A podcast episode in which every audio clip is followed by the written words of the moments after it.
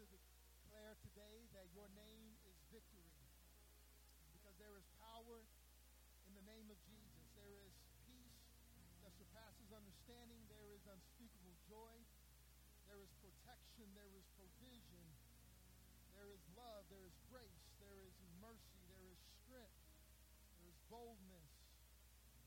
There is refuge. There is your great shield and healing in the. Everything that we need, God, is in your name.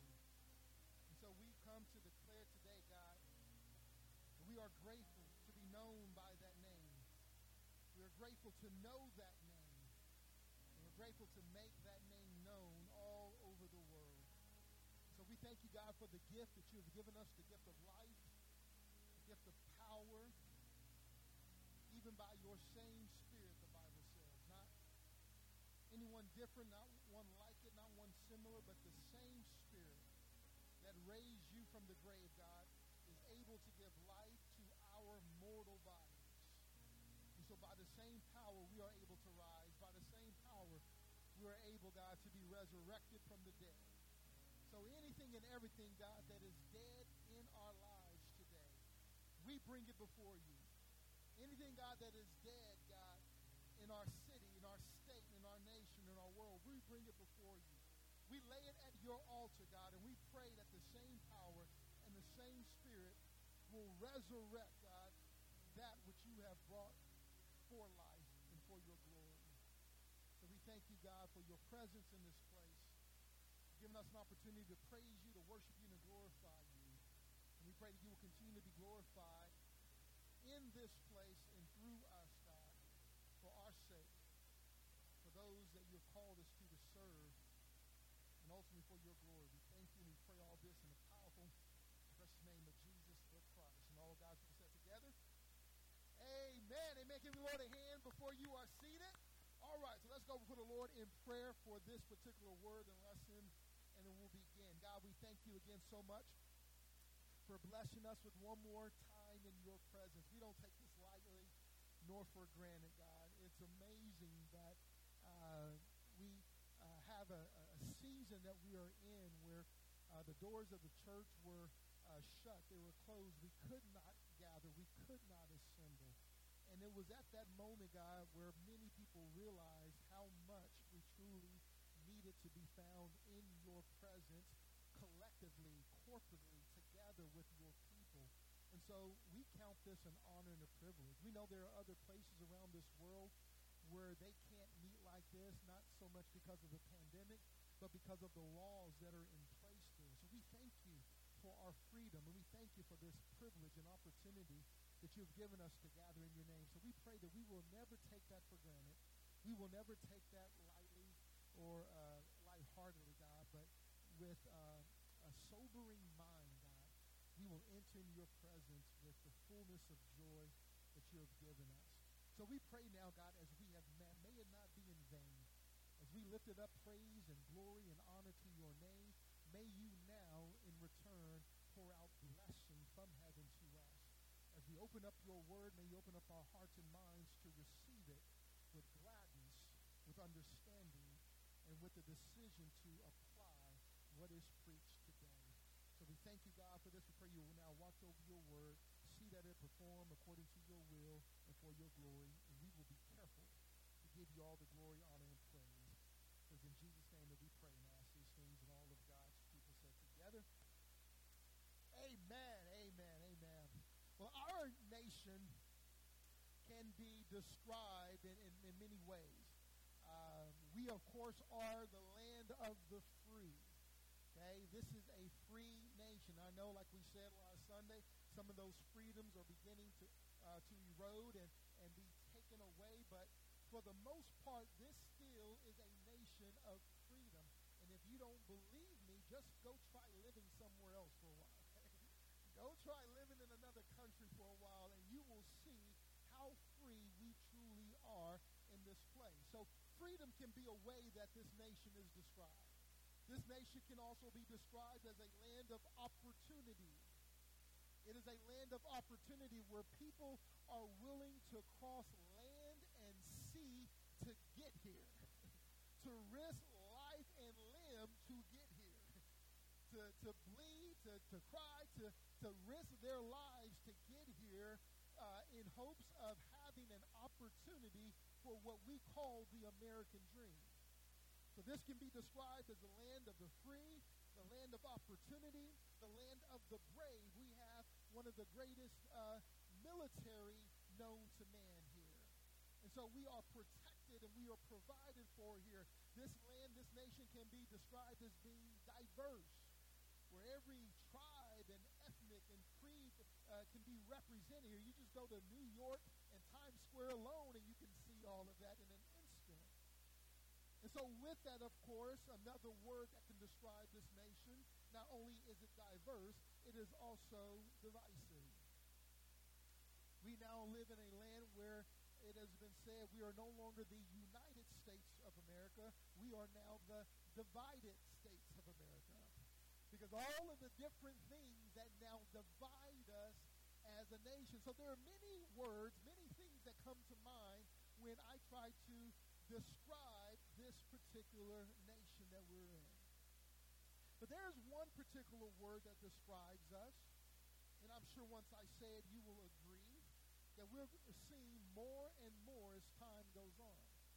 We're seeing it everywhere and from the majority of everybody in this in this land in this nation.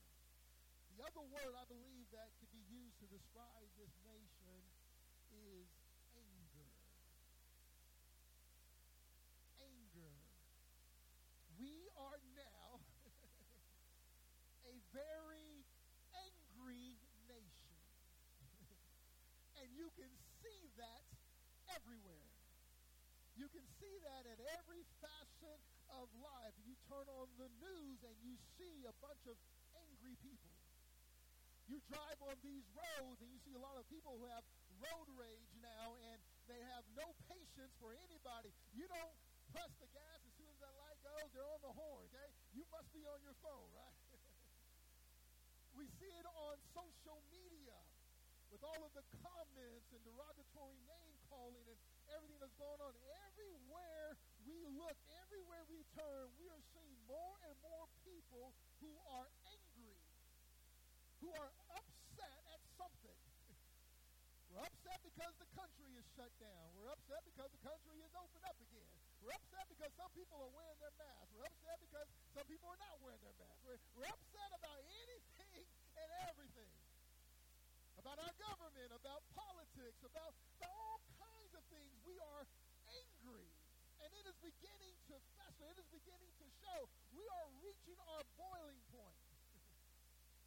we are reaching our, our fever pitch where anger is being more and more on display than ever before. We are now easily triggered. We are now highly offended from everything under the sun. So I believe as we look around at our nation, we look around even our world, but especially in our nation, we can describe this nation now as being an angry nation. Now, you need to know and understand that anger is an emotion and all of our emotions obviously have been given to us by God. God has given us all of our emotions on purpose and for, uh, for a purpose. And so, because anger is an emotion that our Creator has given us the ability to have, that lets us know that anger is amoral. It is amoral. It is not right wrong. It is not good. It is not bad. It is neutral. What makes anger right or wrong, good or bad, is how we use it or if we are used by it. That anger in and of itself is not wrong. Anger in and of itself is not bad. What makes anger bad or good, right or wrong, is how we use it and if we are used by it. Right? Why did God give us anger? Well, because there are some things that you need to be angry about. There are some things that you should be angry about. It is called righteous indignation. I am indignant about this particular thing, but I have a right. I have a cause. It is just that I am angry about this. I think the two stories that we saw yesterday is an example of righteous indignation. Yesterday's stories were examples of uh, a time when you should be angry, when you should be upset about injustices that go on. A lady who will make up a story, who will try to weaponize the police, not knowing and understand how far that will actually go just to get the police to come to make it all better for her. And then another story where we see what happens when the police actually show up. A man who was literally crying out for a breath, crying out for his very life to no avail. Those are some things you to be upset about. Those are some things you ought to be angry about. And so if we didn't have the emotion of anger, we would be indifferent about things we should be upset about. So God says, I'm going to give you the ability to get mad. I'm going to give you the ability to get upset. I'm going to give you the ability to get angry. Why? Because there are certain things in this life you should be upset about, be mad about, you should be angry about. But it must be righteous indignation. We'll talk a little bit more about that later. And it must be anger that you are controlling and not anger that controls you. So there is something called righteous indignation. But is anger always righteous? Is anger always right? Is anger always controlled by us, or are there times when we are controlled by it? And if so, how do you know the difference? If there is something called righteous indignation, and if there is an ability we have to control the anger that's been given to us, but there is also unrighteous indignation, angry for the wrong reason, or anger act out because it is controlling you, how do we know the difference between those two? How do we know the difference? If God is able to use our anger, also Satan is able to use our anger, how do we know which one is right and not? And since Satan is able to use our anger, that means that anger definitely is a mind of the mind. Because God can use our anger, we know there is something called righteous indignation. But because Satan can also use our anger, we know that anger then can and will be used against us and others. And so it is definitely another mind of the mind. Remember what we define a mind of the mind being. It is something that Satan plants. It is something that life will trigger, but it is something that God wants us to give, get the victory over. That is a mind of the mind. We talked about, what, 11 now? 11 different minds that Satan plants, that life triggers, but God wants to give us the increase or the, the victory over. And so this one is no different. This, this next installment of our series, Minds of the Mind, I want to speak today on part 12. We're simply calling indignation. Indignation. We are a nation of indignation. We are an we want to know when is it justified? When is it righteous? When is it of God? And when is it a mind of the mind?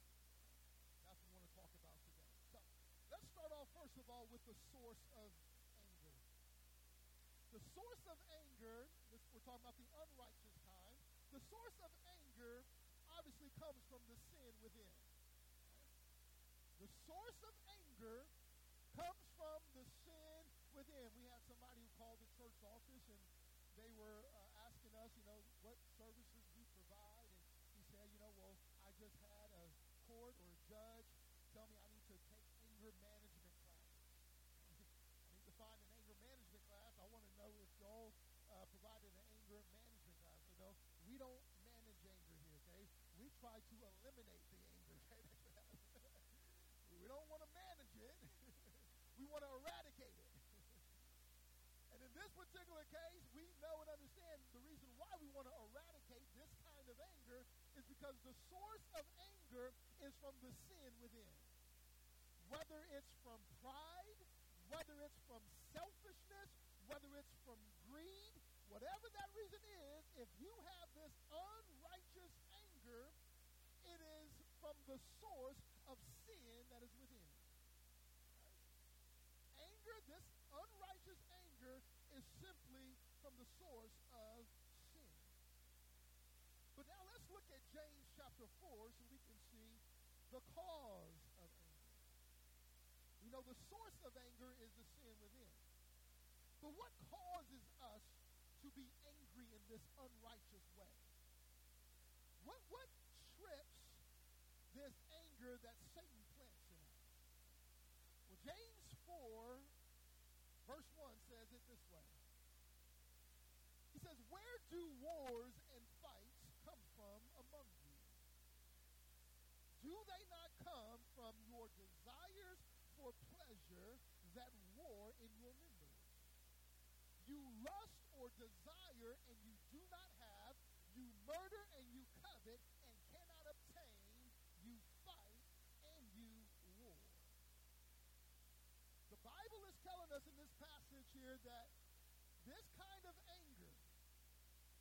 this kind of unrighteous anger that is a mind of the mind that Satan plants, that life triggers, comes when we don't get what we want or we don't get our way.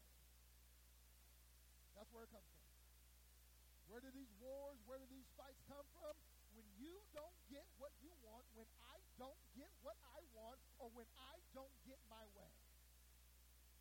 Just test this. Test this out. Think of the last time you got angry. Think of the last time you last time somebody was angry at you. Why were they angry at you? Why did they get upset with you? Or why were you angry with them? It is either because you didn't get what you wanted or you didn't get your way. Okay? That is where it comes from. You're not getting what you wanted or you didn't get your way. This is what we learn from birth.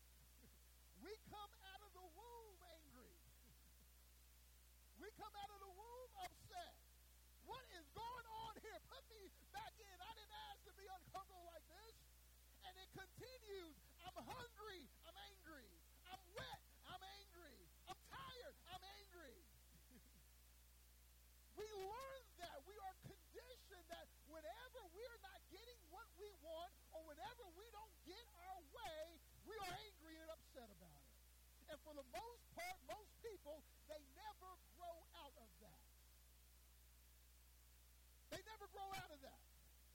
I'm not getting what I want. I'm not getting what I believe is what belongs to me or what's rightfully mine, or I'm not getting my way. I think this is how it should be. I think this is how it needs to, to go. And because that's not happening, I'm upset. I'm angry. And I'm going to let you know, and I'm going to take it out on you because I didn't get my way. The cause of this type of anger comes from us not getting what we want. This is the cause of wars and fights. They're among us. So the source of this type of anger is sin. The cause is contempt. But to know and understand the outcome, we have to go to the origin. Let's go to the origin of anger. The very first time anger shows up in Scripture, to understand what the outcome of anger usually is. Genesis chapter 4. Genesis chapter 4 is the very first time this kind, this type of anger shows up in Scripture.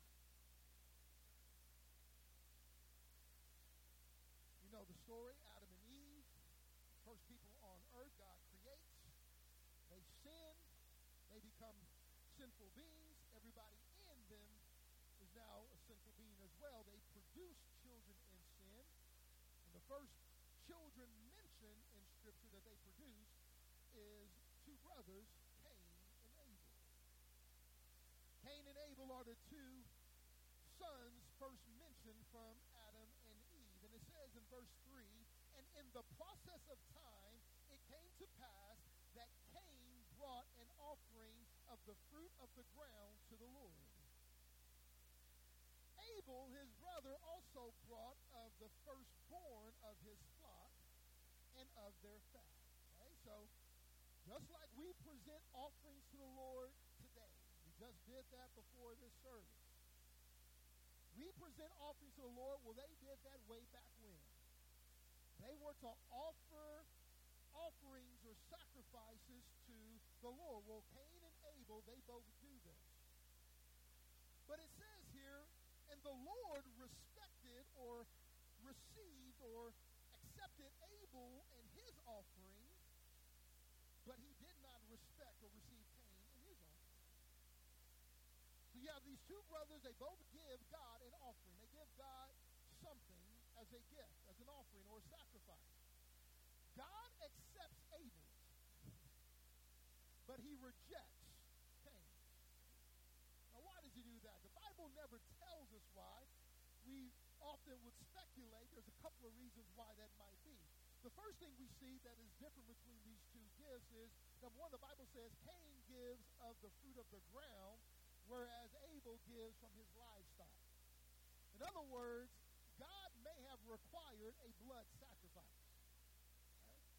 He may have required a blood sacrifice as a gift or as an offering. And so because Abel brought a blood sacrifice from his, his lambs, and Cain brought just the fruit of his land, God accepted Abel's and not Cain's. That could be a reason.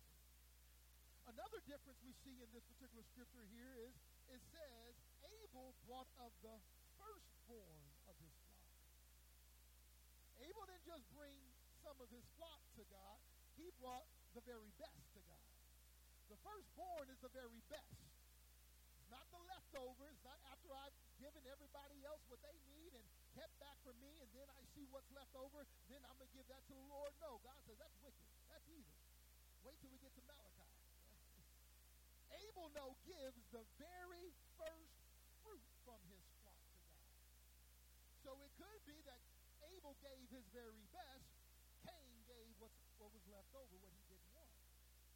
But regardless of the reason why God accepted Abel and he didn't accept Cain, we know that God accepted Abel's and he didn't accept Cain. Okay? For whatever reason that was. But notice what happened. And Cain was very what? Angry. Cain was indignant. Cain was very mad, very upset. He was very angry, and so much, the Bible says, and his countenance fell. That means that the anger had control of him. Okay? It means, see, it's possible for you to be angry and nobody know it. it's possible for you to be upset and mad and nobody even realizes why, because you are able to control it. But when your countenance falls and when you act a certain way and you begin to speak a certain way, you are proving that you are not in control of the anger you have. Your anger is controlling you. Okay? And Cain's anger was controlling him. How do we know that? Because his countenance failed. So the Lord had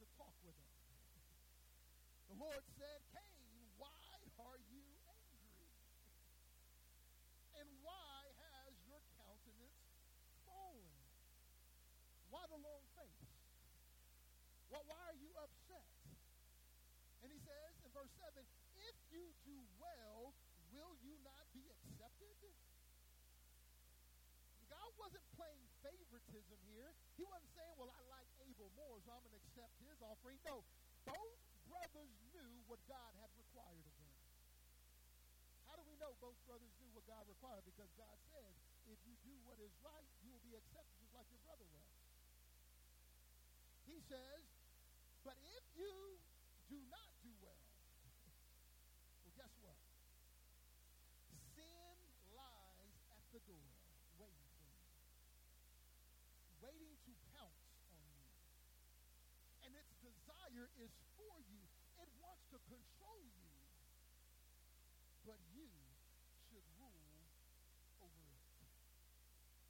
Even though you have this anger, even though I've given you the ability to get angry, to get upset, to get mad, you should be controlling it, not it controlling you. You should be ruling it, not it ruling you. And so I want to give you this fair warning, Cain, before it's too late. Get a hold of this anger that you have. Get control of this anger that you have because if you don't control it, it's going to control you and it's going to cause you to do something you do not want to do. Cain, of course, does not listen to God. Cain allows the anger to control him. Cain allows the anger to fester in him where he gets so bitter, so angry, so upset, where it says in verse 8, now Cain talked with his uh, brother Abel, and it came to pass when they were in the field that Cain rose up against Abel, his brother, and killed him. Because he didn't get a hold of this anger that he had. Because he allowed it to make him bitter instead of being better.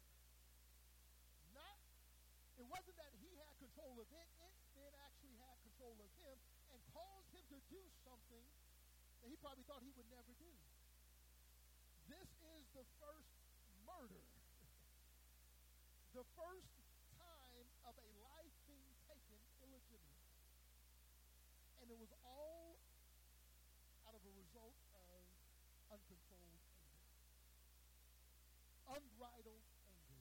You realize that anger is a reckless emotion when it controls you. It, it is an, a reckless emotion when it controls you. In other words, you have no idea what it will cause you to do. Do you realize there may be people in prison right now still scratching their head wondering how they got there? I mean, they, they don't call that show Snapped for a reason, right? Where you have these, these women who snapped. I don't know what happened. I don't know what came over me. I, I never thought that I would be able, if possible, to do what I did, but yet I. Because I allowed this anger in me, this hostility in me, this rage in me to control me instead of me controlling it. And it caused me to do what I never thought I would do. And now I have destroyed my life as a result of that. How many marriages have been destroyed because of this reason? How many marriages have been destroyed because of anger and the lack of the control of the anger that was within? How many churches have had church splits because of anger? How many wars have been started because of unbridled anger? God says this is an emotion that I've given you for a reason, but you should rule over it rather than it ruling over you. So again, your question may be, well, why would God give us such a deadly emotion like anger? Why would God give us such a dangerous emotion like anger? Why would God give us such an emotion like this that is so reckless, that is so uh, that has so, such the potential of wrecking our lives and destroying every aspect of our lives? Why would He give us this kind of emotion? Again, because there is a way and there is a time for anger. There is a way and there is a time for anger. In Ephesians 4, we see this. In Ephesians chapter 4, starting in verse 26, God says this. Through Paul, he says, Be angry and do not sin. God doesn't say not to get angry. God doesn't say not to get upset. Anger is not the sin. And God tells us particular scripture, this passage of scripture, that it's possible to be both or do both. It's possible for us to get angry for a just cause, but not sin in our anger. God says that's possible. Why? Because he says, go ahead and be angry and do not sin while you're angry.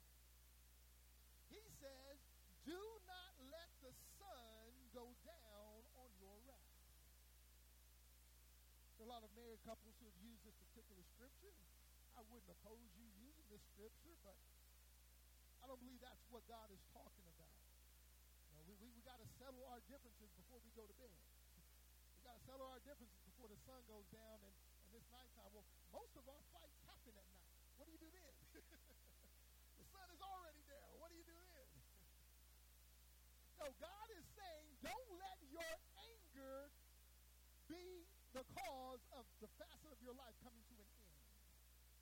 Remember when Jesus said, I must work the work that is within me while it is day.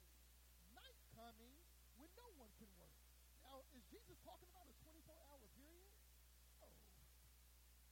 He is simply saying, I have a certain amount of time in this life and in this world to do a work, but then my time is going to come to an end where I will no longer do the work I've been called to do. In the same way, when, it, when the Bible says, don't let the sun go down on your wrath, he's saying, don't let anger in an aspect or facet of your life. Don't let the anger in your marriage. Don't let the anger in your ministry. Don't let the anger in your job. Don't let the anger in your life. Don't let the sun go down on your wrath or anger tells you here, nor give place to who? The devil. Which lets us know that this kind of anger is a mind of the mind. Do you realize that you are inviting Satan in when you have this kind of anger? When you have unbridled, unjust anger that is controlling you instead of you controlling it, you're saying, Satan, have your way. Satan, Come on in. Do what you want. You say, oh, I'm not doing that. Well, the Bible says you open the door for him, so it's as if you are doing. You are letting the door open for him. Remember in Ephesians where, where the Bible says that we are to render the affections due one another, to husband and wife? He says you don't deprive one another except for a time of prayer and fasting, but see that you come back again so that Satan may not have an open door so that Satan may not have a, a way in to bring havoc to your life. And just like that is true with you holding back the affection that is due your spouse, God says in the very same way, when you have this kind of anger that is unjust, that is uncontrollable, you are opening a door and leaving it open for Satan to come. God says, don't give place to the devil. Don't give Satan opportunity to control you with your uncontrollable anger. It will wreck your life, which is exactly what he wants to begin with. He has come to steal. He has come to kill. He has come to destroy. He wants to destroy your family, your marriage, your ministry, your finances, your health, your job, everything about your life. And he will even use unbridled anger to do it. If you let him. Now, as we said before and as we've just been singing, God has given us victory and power over him already. Satan is a defeated foe. He has been disarmed. So that means the only power that Satan has is the power you give him. That is the only power that Satan now has over the Christian, over the believer, over those who are found in Christ. The only power he has is the power we relinquish to him. The power we give him. The door we open and we say, come on in and take control of my mind.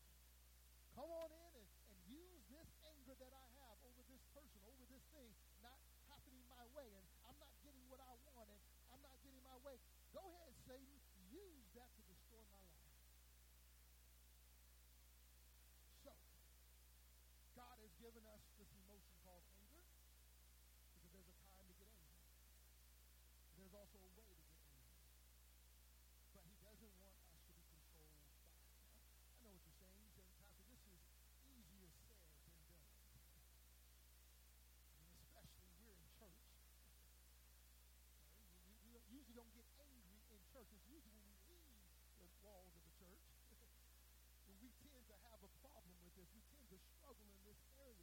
It is when we get back home and we're with our spouse. It's when we get back to work and we're dealing with our coworker or our boss. It's when we get into traffic and people are, are driving uh, away we don't want them to drive. That's when we need this. So it's easier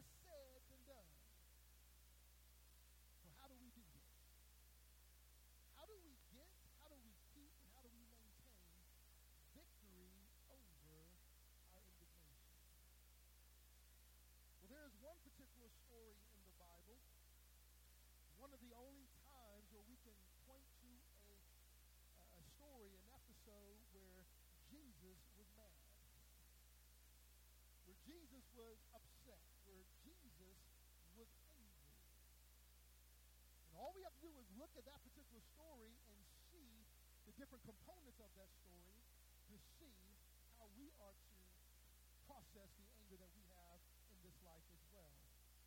So in John chapter 2, this is in the four Gospels, but we'll look at John's version of events here. This is Jesus' Jesus's righteous indignation. Okay? In John 2, starting in verse 13, says, Now the Passover of the Jews was at hand, and Jesus went up to Jerusalem. He found in the temple those who sold oxen and sheep and doves and the money changers doing business. When he had made a whip of cords, he drove them all out of the temple with the sheep and the oxen and poured out the, ch- the changers' money and overturned the tables. And he said to those who sold doves, Take these things away. Do not make my father's house a house of merchandise. Another gospel says, My house shall be called a house of prayer. You have made it into a den of thieves. Then his disciples remembered that it was written God's word, Zeal for your house has eaten me up. Now, people read this story, they may Jesus being a little extra. They may view Jesus as being out of control. They may view Jesus as being wrong by what he did and how he went about doing it. They may even go as far as to say that Jesus was sinning because of this episode. Nothing could be farther from the truth, and let me give you a few reasons why. Number one, his motivation was pure. Jesus' motivation for what he was doing was pure. In other words, it wasn't for selfish reasons. It wasn't something that was changeable or something that uh, was uh, subjective. His motivation for what he was doing was pure, was just, and therefore it was right. It was right, and it was right not in the eyes of the Pharisees or the Sadducees or anybody else who was there. It was right in God's eyes. His motivation was pure. His motivation was right. His motivation for what he did was right in God's eyes. Number one. Number two. Jesus focused on the action rather than the person. Jesus focused on the action rather than the person. Now, he did clear the person out, the person's out, but he wasn't coming against the person. He wasn't attacking the person. He wasn't addressing the person. What he was addressing was the action. And that's why those two stories yesterday, everybody should be upset no matter what color you are. no matter what background you are, no matter what you have, no matter what experience you have. Why? Because of the action. Even if both those cases were reversed, the cop was black, the, the guy who died was white. The woman in the park was black and, and the man was white. Even if they were reversed, we all should still be upset. Why? Because it's the action we are addressing, not the person. So God, number one's motivation was pure. Number two, he was focusing on the action the person. Number three, there was no hatred or ill will in his heart for them.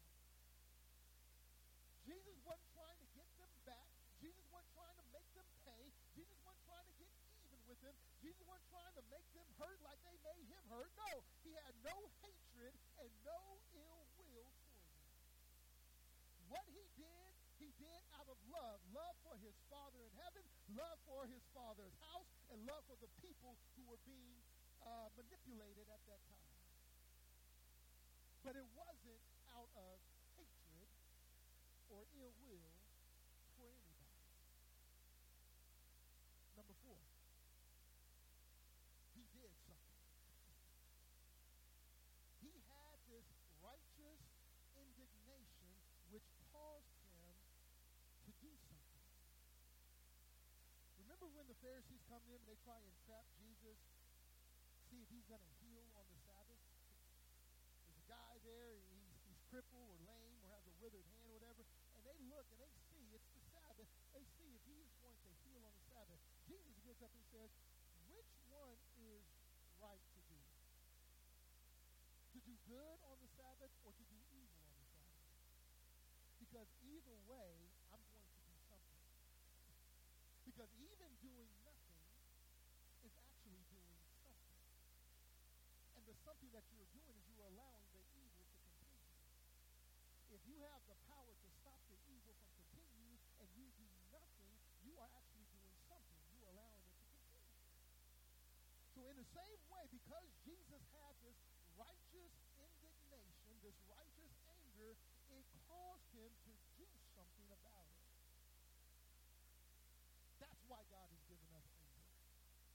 Because it prompts us, it, it causes us to do something that we are angry about. They say this is one of the ways you would know what your calling is in life. You don't know what your call is, you don't know what your purpose is. They have give you several questions to ask yourself, but one of those questions you're supposed to ask is, what do you get angry about? What do you get upset about? What really ticks you this life that it just rubs you the wrong way you can't believe it's like this, you can't understand it? Why? Because then you'll want to do something about it. But if you're not angry about it, if you're not upset about it, if you're indifferent about it, you will never be motivated to do anything about it. Jesus was so angry, so upset, that he was willing to do something about it. Next, he didn't allow this righteous indignation, this anger, linger into him being bitter. It wasn't like he went out of the temple and he was still looking for him with the whip. Right? he wasn't doing that. He wasn't bringing this up again every time he saw them. He didn't allow this anger to linger and cause him to be bitter. Six, it was according to God's word. It was according to God's word. He It has been said, My house shall be called a house of prayer. That's according to God's word. They said, We remember it was written, Zeal for your house has eaten me up. So what Jesus did was according to God's word. And then seventh and finally, God stayed in control the whole time. Jesus was in complete and total control of his anger the entire time. How do we know that? Because he didn't kill them. he didn't bring lightning bolts from heaven to, to wipe them all out. Jesus could have done a lot of things because he was, is, and will forever be God. Remember when they were arresting him in the garden and Peter tried to defend him? He says, Peter, put away your sword. Don't you know what I can do? Don't you know the power that I have? Don't you know I can call down 12 legions of angels that will destroy everybody and take me out of here? But he didn't do that. Why? Because he stayed under control. So the next time you get angry, the next time you get upset, and you want to know, is this righteous indignation? or is this anger that Satan can use to destroy an aspect of my life? So ask yourself those seven questions. Is this anger from a pure motive? Am I right? Is there a just cause for this? And is, is it not right in my eyes? Is it right in God's eyes? That's what I want to know. Number two, am I focusing on the act or the person? This pinned up anger that I have, is it toward the action or is it toward the person?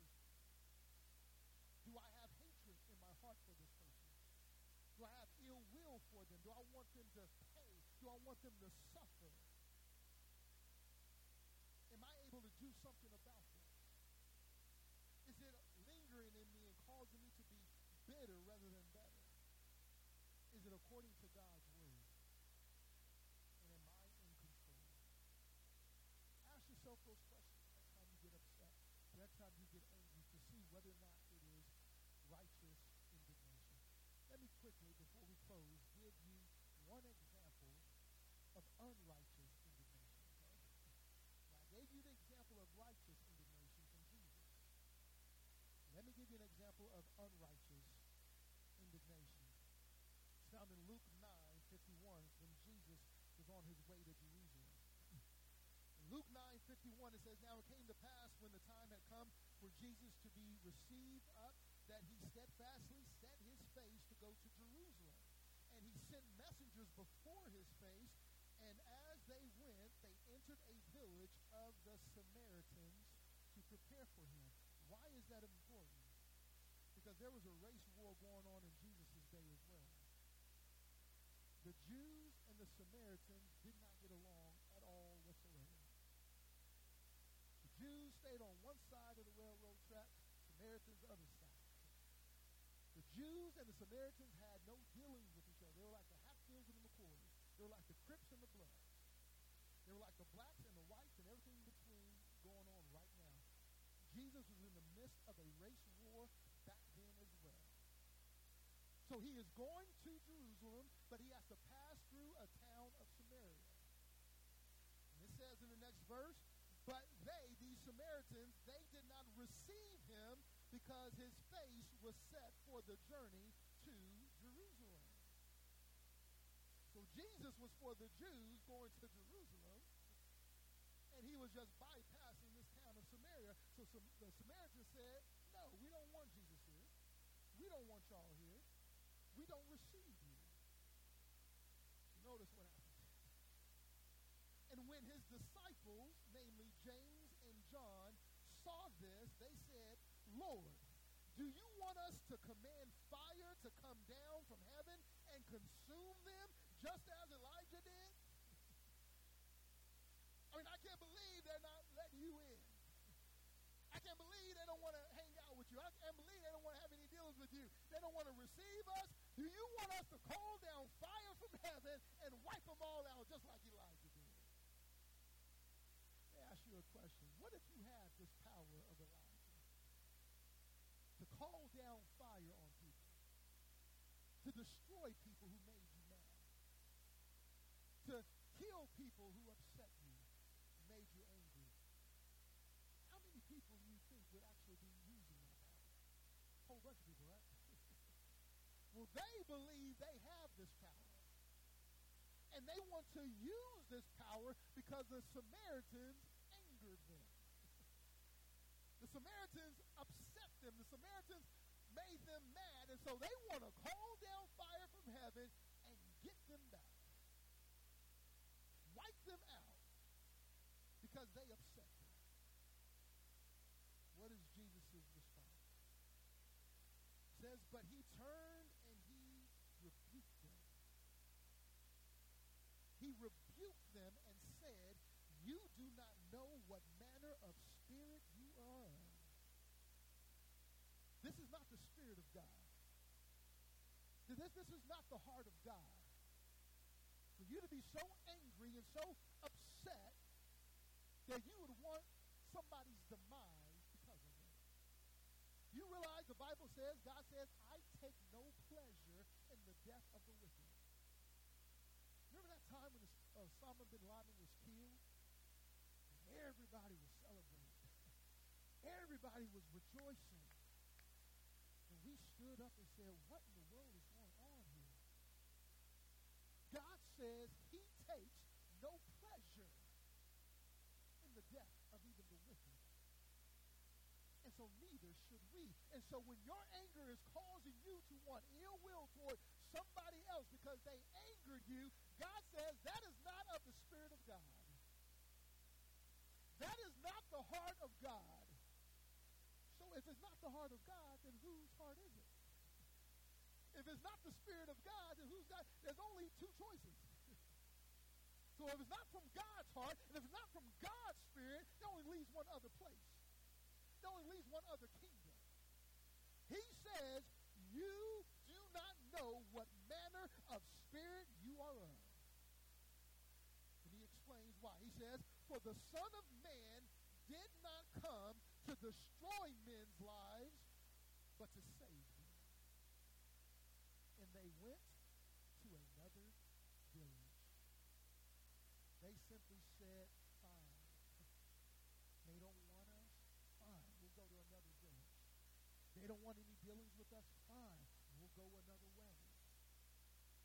Why are we going to attack them and come against them and call fire down to consume them just because they said something we didn't like? Or things didn't go our way? Or we didn't get what we thought we wanted or, or should have? We will just go another way. Those are the examples, the two extremes of the difference between righteous indignation from Jesus and unrighteous indignation from his disciples. Unbridled anger will cause you to relinquish control of your life and give it to somebody else. You know, one of the reasons I don't get upset, and don't think anybody in here has ever seen me upset. y'all correct me if y'all ever seen me upset. But one of the reasons why I don't get upset is because I don't want to give you that control over my life. You mean I'm going to allow you to dictate to me how I feel? I'm going to allow you to dictate to me if I'm either going to have a smile on my face or a frown on my face? I'm going to allow you dictate to me how I'm going to react and respond and conduct myself. You have too much power over me if you do that. I will never give anybody that much power, that much control over my life. You cannot dictate to me how I'm going to feel. You cannot dictate to me how I'm going to act, how I'm going to respond, how I'm going to speak, how I'm going to do. You don't have that much power over my life. But when you have this type of unrighteous indignation, that's exactly what you do. You give power and control of your life to somebody else. Here you go. Control me. Control how I think. Control how I feel. Control how I speak. Control what I do. Control how I respond. Here you go. And not only do you give it to others, let me tell you who else you give it to. Satan. You give Satan this power and this control over your life when it is unrighteous indignation.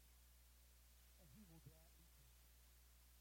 Now, we used to have a saying growing up in church when things were going well and there was great praise and worship and the Spirit fell off, and we would say, Ain't nobody mad but the devil.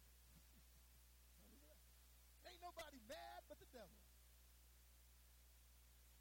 When you have unbridled anger, out of control anger, unjust anger, because you didn't get your way or you didn't get what you want, and you allow that to manifest, ain't nobody happy but the devil.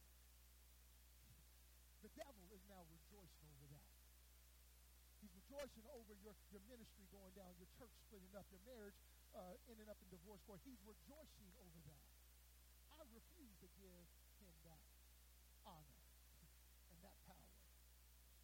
I refuse to give him that pleasure of destroying what God has built because of my unrighteous indignation.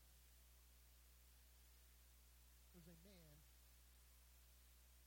named Bruce Banner. Bruce Banner, I mean, he's a mild-mannered man. he's nice and he's kind and he's sweet and he's polite. He He's great, Bruce Banner. But Bruce Banner has one problem.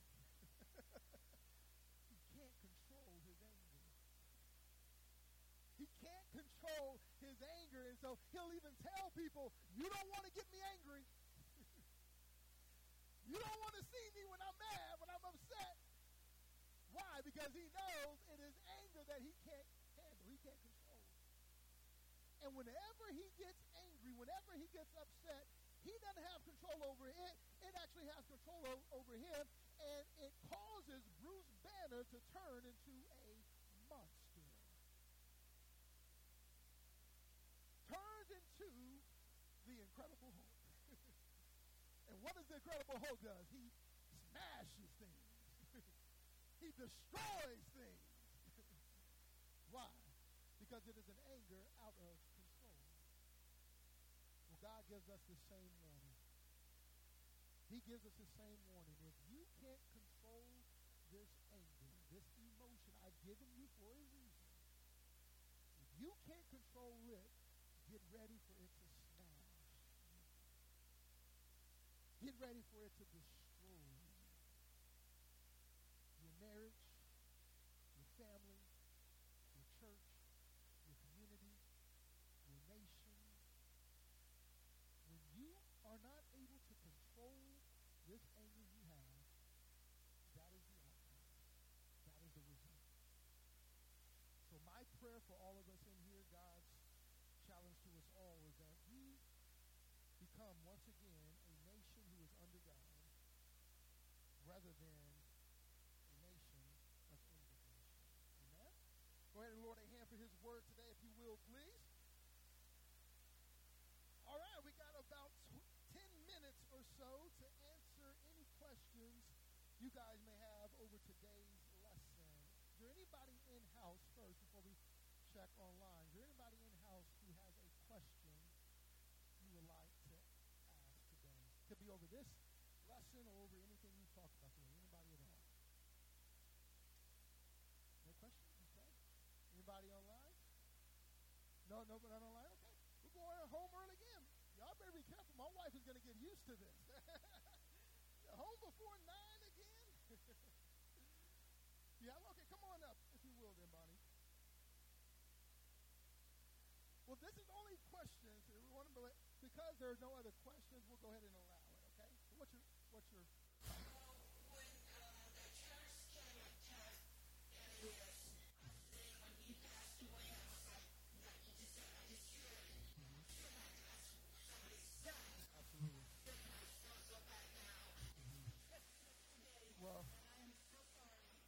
I'm you're not alone, Bonnie. Yeah, there's a lot of people who did that, just like there was a lot of people who did it when Osama bin Laden was killed as well.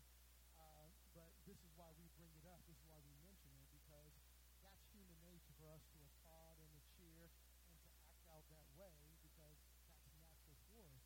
But we ought to have the heart and the mind of God for the worst of the worst because all it takes is one sin to keep you out of the kingdom.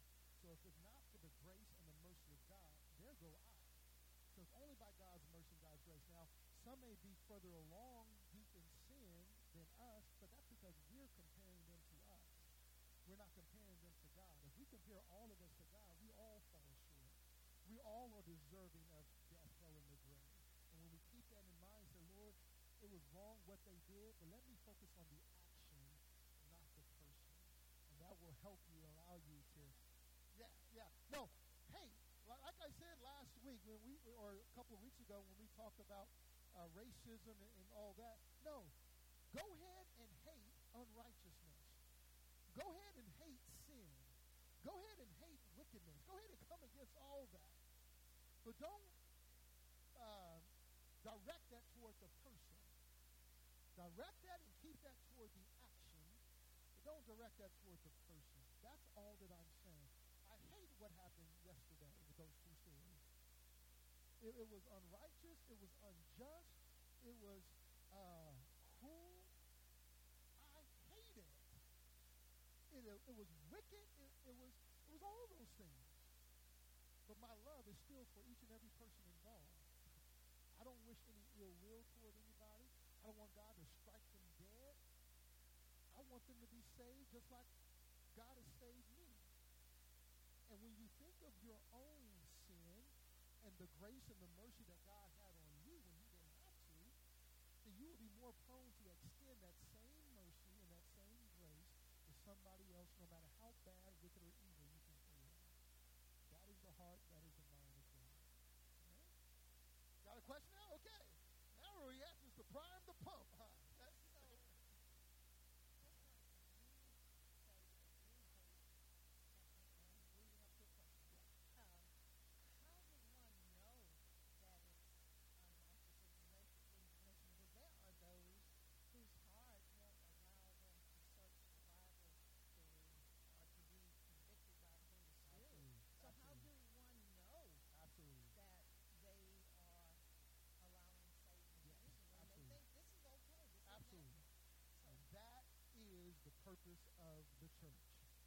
We are called the light of the world. We are called the salt of the earth. Our light is supposed to shine in places of darkness. And so our light is not for in here, where a bunch of other light is. Okay? If I turn on the flashlight right now, you could barely see it. Why? Because there's already light in this place. So if we turn the lights down or off and I put on a flashlight, you will be able to see it brightly. Why? Because now that light is in places of darkness. So when you go to your job, when you go on social media, when you go your family members, you go to your circle of friends, you go to all these places, and they are acting out in this way, we are there to shine our light and to let them know the difference between righteous indignation and unrighteous indignation. Hate the act, but you love the person. Be upset at what they did or what they said or how they behaved, but love them, pray for them. Save them, have mercy and grace upon them. Isn't that what Jesus did? Lord, forgive them, for they know not what they do. So if they are truly blind, what do you expect them to do? If they are truly blind, how do you expect them to act? God is never surprised by sinners acting like sinners. That's what they're supposed to do. They don't know the Lord.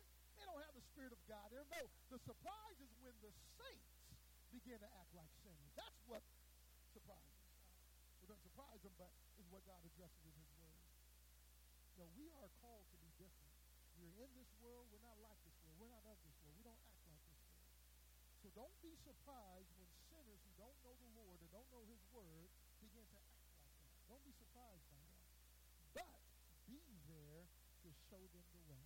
Now, what they do with that, that's between them and God. You can't cause them, you can't force them to listen to you and live in such a way. They're, may continue to do what they're doing, but at least you gave them the opportunity to know there's another way and there's a better way. And you never know what God might use that and, and do for them in their life. So that's what I would say to those two questions. Anybody else? Questions before we close? All right. Well, thank y'all again so much for being here. Before we let you go, we always want to give you an opportunity to make some decisions in light of what you have now heard. You know, the Bible says that God took out all of his wrath, that is, all of his rain, anger for our sin upon his one and only Son. And that's why later on in Corinthians he says there is no more wrath to come. We have not been appointed to the wrath or the anger of God. Why? Because he's already unleashed all of his wrath for our sin on his Son. That means we never have to worry about the anger or wrath of God again. But that is only, excuse me, that is only for those who are found in Christ. If you are found in Christ, the wrath or the anger of God is something you never have to worry about again. But if you are not found in Jesus Christ, if you've never committed and surrendered your life to Jesus Christ, if you've never repented and turned from your sin, from the way and the direction that you are going, and turned to Jesus Christ across from his kingdom, and you are still in your sin, and you still owe the payment for sin, and God says the wages or the payment for sin is death, you will feel the full wrath or anger of God at that day. But thanks be to God, he has poured out his mercy. He has poured out his grace that has delivered us from his anger and from, from his wrath. And it is through Jesus Christ. All you have to do is believe on him. Not believe about him, not believe a bunch of facts and stories about him, but believe on him, believe in him. Trust in him with all of your heart and all of your life. Call upon the name of the Lord and ask him to forgive you of all of your sin and to cleanse you of all unrighteousness. And he will do that. He will give you a brand new heart, brand new life. He will put a brand new spirit in you.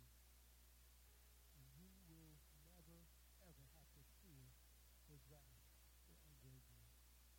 So if you are here today and you've never committed your life to Christ, you've never made that decision, or if you're watching online and you've never done that, today is your day. This is the opportunity God God has given you, give your life to him that you may never feel his wrath or anger. So if you need to make that decision, we pray that you will make it today and at this time. And we'd be more than happy to pray with you and to pray for you at the end of service should you be in-house making that decision. If you're making it online, just let us know in the comments section so we can rejoice uh, over this with you. Now, if you are a child of God, you are a Christian, you are a believer, saved by on your way to heaven, filled with the Spirit of God, then you ought to be able to have a grip and control of, of your anger. And it should never be directed toward a person. Yes, the action, the sin, the wickedness, the injustice, all day, every day. But it should never be toward the person. So if you're here today and you are a believer, the Bible says the same Spirit that raised Christ from the dead is able to give life to your mortal body, your right now body. God has already given you all the power that you need to have control over this area of your life. So if you're here today and you say, I struggle in this area, but I want to pray and believe by God's mercy and grace and by his power alone and his spirit, I will once and for all finally have victory over anger. I won't just manage it, I will eradicate it from my life. Make that decision today as well. You mind standing and receiving the blessing and benediction of the Lord? It is found in Romans chapter 12, Romans chapter 12, starting in verse 17. This is the heart, this is the mind, this is the spirit of Almighty God. He says, Repay no one evil for evil. Have regard for good things in the sight of all men. If it is possible, as much as it depends on you, live peaceably with all men. Beloved, do not avenge yourselves, but rather give place to wrath. For it is written, Vengeance is mine, I will repay, says the Lord. Therefore, if your enemy is hungry, feed him. If he is thirsty, give him a drink. For in so doing, you will heap coals of fire on his head. Do not be overcome by evil, but overcome evil with what? Good. Be overcome evil with good. Don't try and do it your way. Don't try and take matters in your own hands. Don't say, well, God is taking too long and he's too merciful and kind. Forget, he won't get him like I want to get him. Well, do you want him to get you like you should be gotten? Isn't it funny how we want God to have mercy and grace on, on us, but not on else? We want God to get them, but be merciful and gracious toward me. No. Never ask God to do for you what you are not willing to do for somebody else. Lift your hands, receive the blessing and benediction of the Lord. Lord, we thank you so much for this word you've given us tonight. And although it is hard, although it is convicting, although we see in and of ourselves it is impossible for us to do. And that's why you came. That's why you bled. That's why you died. That's why you rose again to give us the power to do what we could not do on our own. So I pray, God, as you have given us the Spirit that has saved us, brought us from the dead and into your kingdom, also give us the power to live a resurrected life as well in every area and aspect of our lives. And as you do, Lord, we careful to give you all the glory, honor, and praise for it. In Jesus' name, we pray and ask these things, and all of God's people say together. Amen. Amen. Praise God. We love you. We'll see you next time. Lord bless you.